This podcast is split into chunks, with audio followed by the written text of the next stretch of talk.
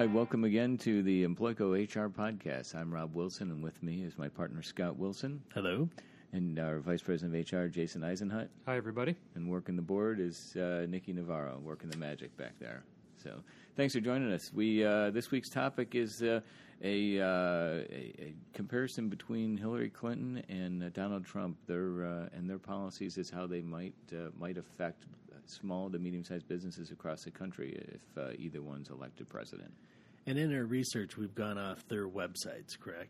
Yeah, along with some other quotes from reputable. Yeah, we've we've double checked sources, but then yeah, a lot of the main information we're getting is directly from their websites, right? And we're just trying to do like a clear middle of the road policy standpoint, Right. Not favoring Trump or Clinton. No just opinion. kind of exactly. Right, just a side by side. We're going to talk about health care, employment law, and uh, some taxes. Mm-hmm. So let's uh, get right into uh, the healthcare side, Jason. So the first one that uh, a lot of people point point to is Affordable Care Act, or what some people call Obamacare. So Hillary uh, Clinton is for keeping Obamacare and Affordable Care Act. She just wants to make some minor modifications to it, whereas Trump said he wants to repeal the whole thing um, and maybe potentially replace it with health savings accounts, kind of modifying that to maybe allow more tax savings to individuals who have the health health savings accounts, which those are generally beneficial because they can last your whole lifetime.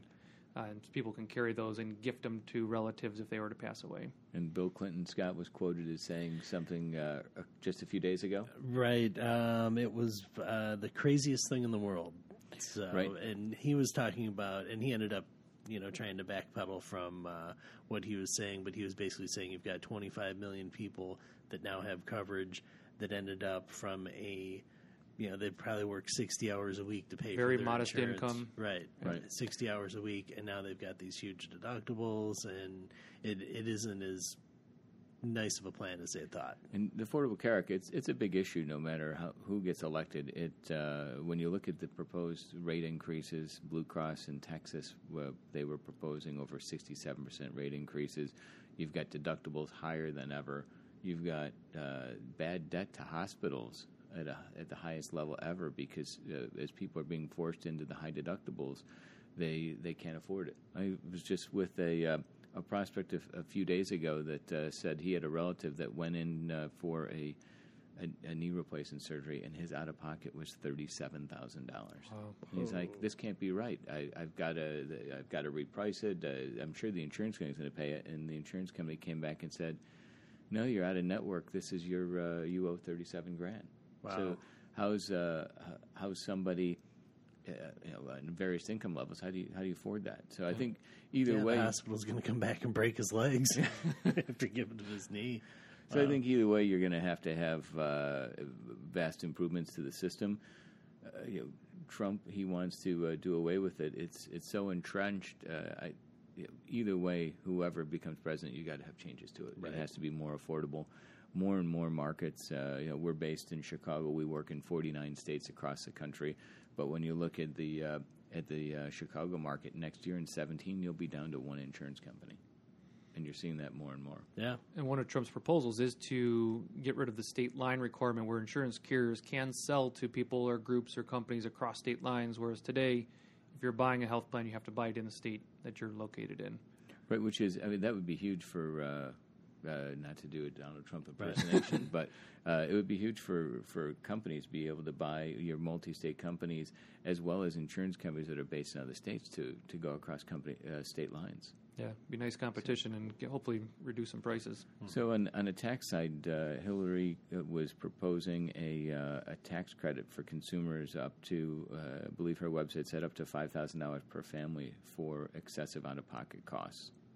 So today, if someone wants to have health insurance and have it uh, not pay taxes on it, you, if you're part of a group employer, you can have a pre-tax payroll deduction and save on the taxes for your premium portion. But when you're paying for it on an individual basis and paying with after-tax dollars, that's where it gets complicated, and that's where her proposal comes into play. Right. So really, anybody that buys insurance on the uh, on the exchange, on the Right. uh, ACA website or the state exchanges, your out of pocket; pocket's not deductible. So that would give you a little bit of uh, benefit with the with the uh, five thousand dollars per family.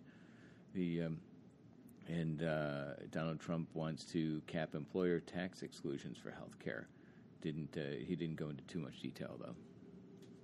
So either way, that's going to be uh, who's ever elected. It's it's a big challenge for uh, for both companies and uh, and individual families and point. states too, especially if they are going to open up the markets. I mean, we're in 49 states, and you know how the regulations change from state to state to state. That's one of the advantages of working with a company like us, where we've got that wide footprint. I think it's going to be, it's nice to say, but it's going to be a lot of work to have, you know, Regulate a it. state like Ohio have the same regulations as a state like Florida. It's the same as Nevada. I mean, it's just, it's going to be a lot of work. So let's switch to uh, employment law. The uh, when we uh, let's look at uh, the minimum wage across the country. Yeah, Scott was just mentioning one of the Trump's proposals has to do with states. His preference is to allow states to have more say into what minimum wage is.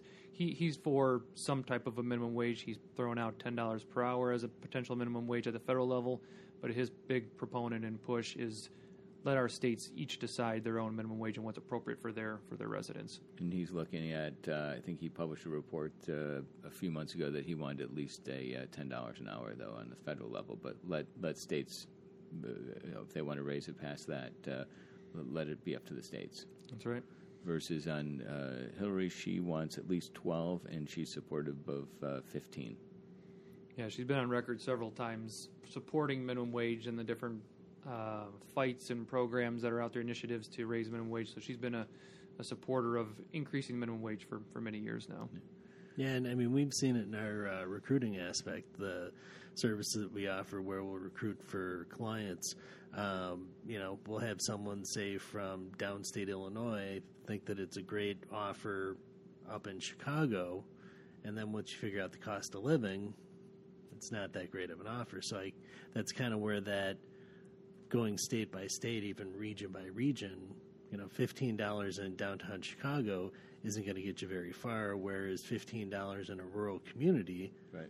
you know, the cost of living's cheaper. So. And you know the reverse of your trickle down. That really uh, on the recruiting side, it's a trickle up effect of uh, as you raise that ten dollars to fifteen, the person that's at fifteen now is going to say, "Well, I need to be at twenty because I, I'm I do more than I'm do, I do more than what uh, what you're doing on the minimum wage side. So you're going to have it, that it affects it on all levels. And the higher the minimum wage, the bigger the increase will be the effect businesses will feel on the new overtime law.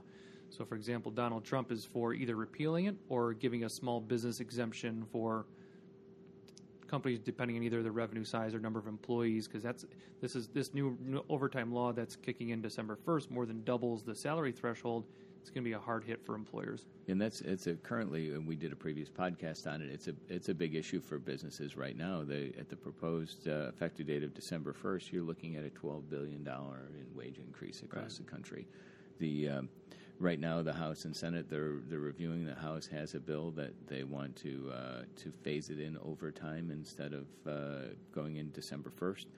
We'll see if uh, if, if both House and, and Senate if they pass they it. could work together. Well, they'll work together, but what will the president do? I, I can't Right. imagine he's going to he's going to he's going to agree with them. So, I you know my guess is that bill's here to stay. So it's going to be a big uh, big issue.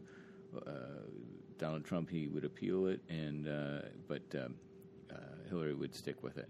Uh, let's let's talk about Family Medical Leave Act, uh, or not just Family Medical Leave, but family leave. Yeah, so for example, Hillary has uh, proposed giving a family paid leave of uh, Up to 12 twel- weeks. 12 weeks for new mothers and fathers. So not just births, but maybe you're adopting a new child. Uh, whereas on Trump's side, he's kind of proposing a little bit something different. Right, he's proposing uh, a uh, six weeks paid maternity leave.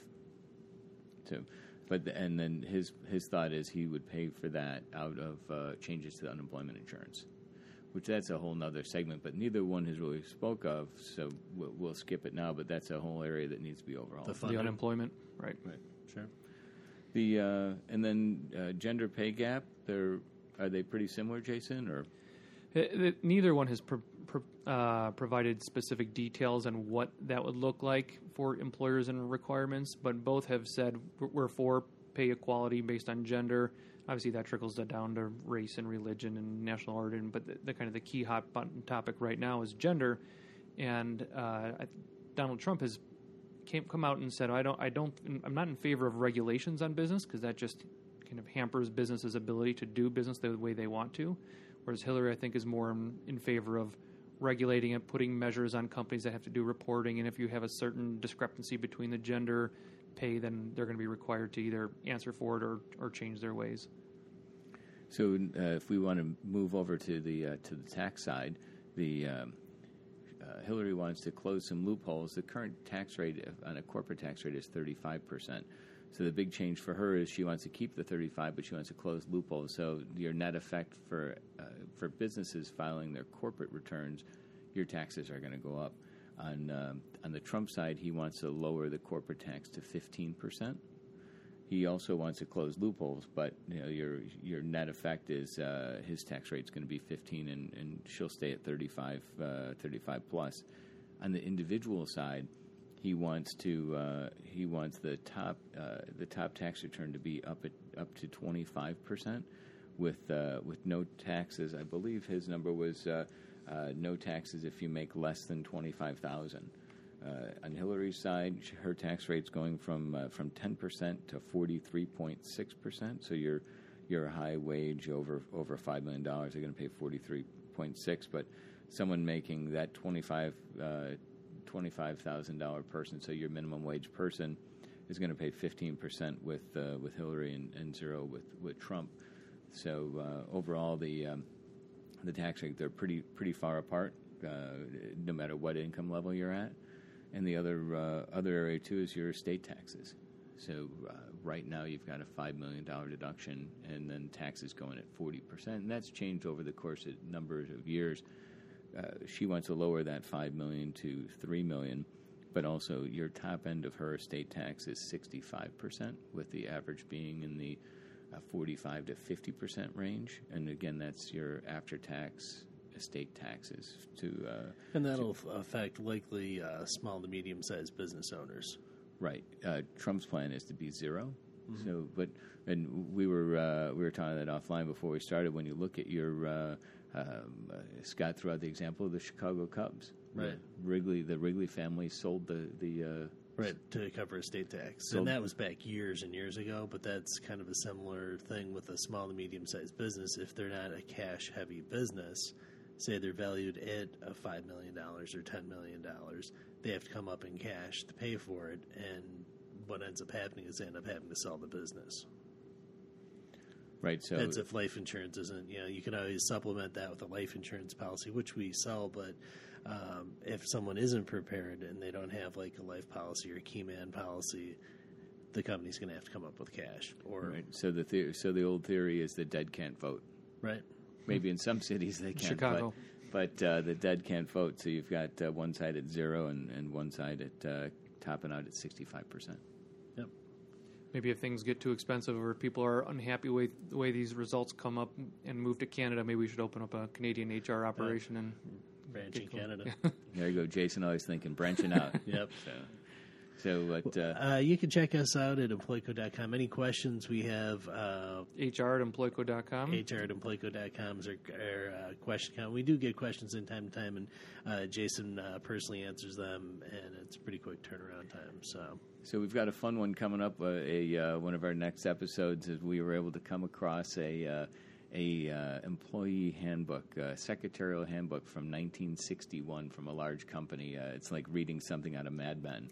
so uh, we'll have some fun with that. Of uh, going through each of the, uh, uh, not each of them, but a number of the procedures and seeing what law they'd be breaking now, right. and how much you could be fined and sued for. So what you did then, you definitely can't do now. Correct. So. So we'll uh, we appreciate you guys tuning in, and uh, again, feel free to reach out to us if uh, any questions or comments. HR at employco.com, and have a great day. Cheers. Thank you.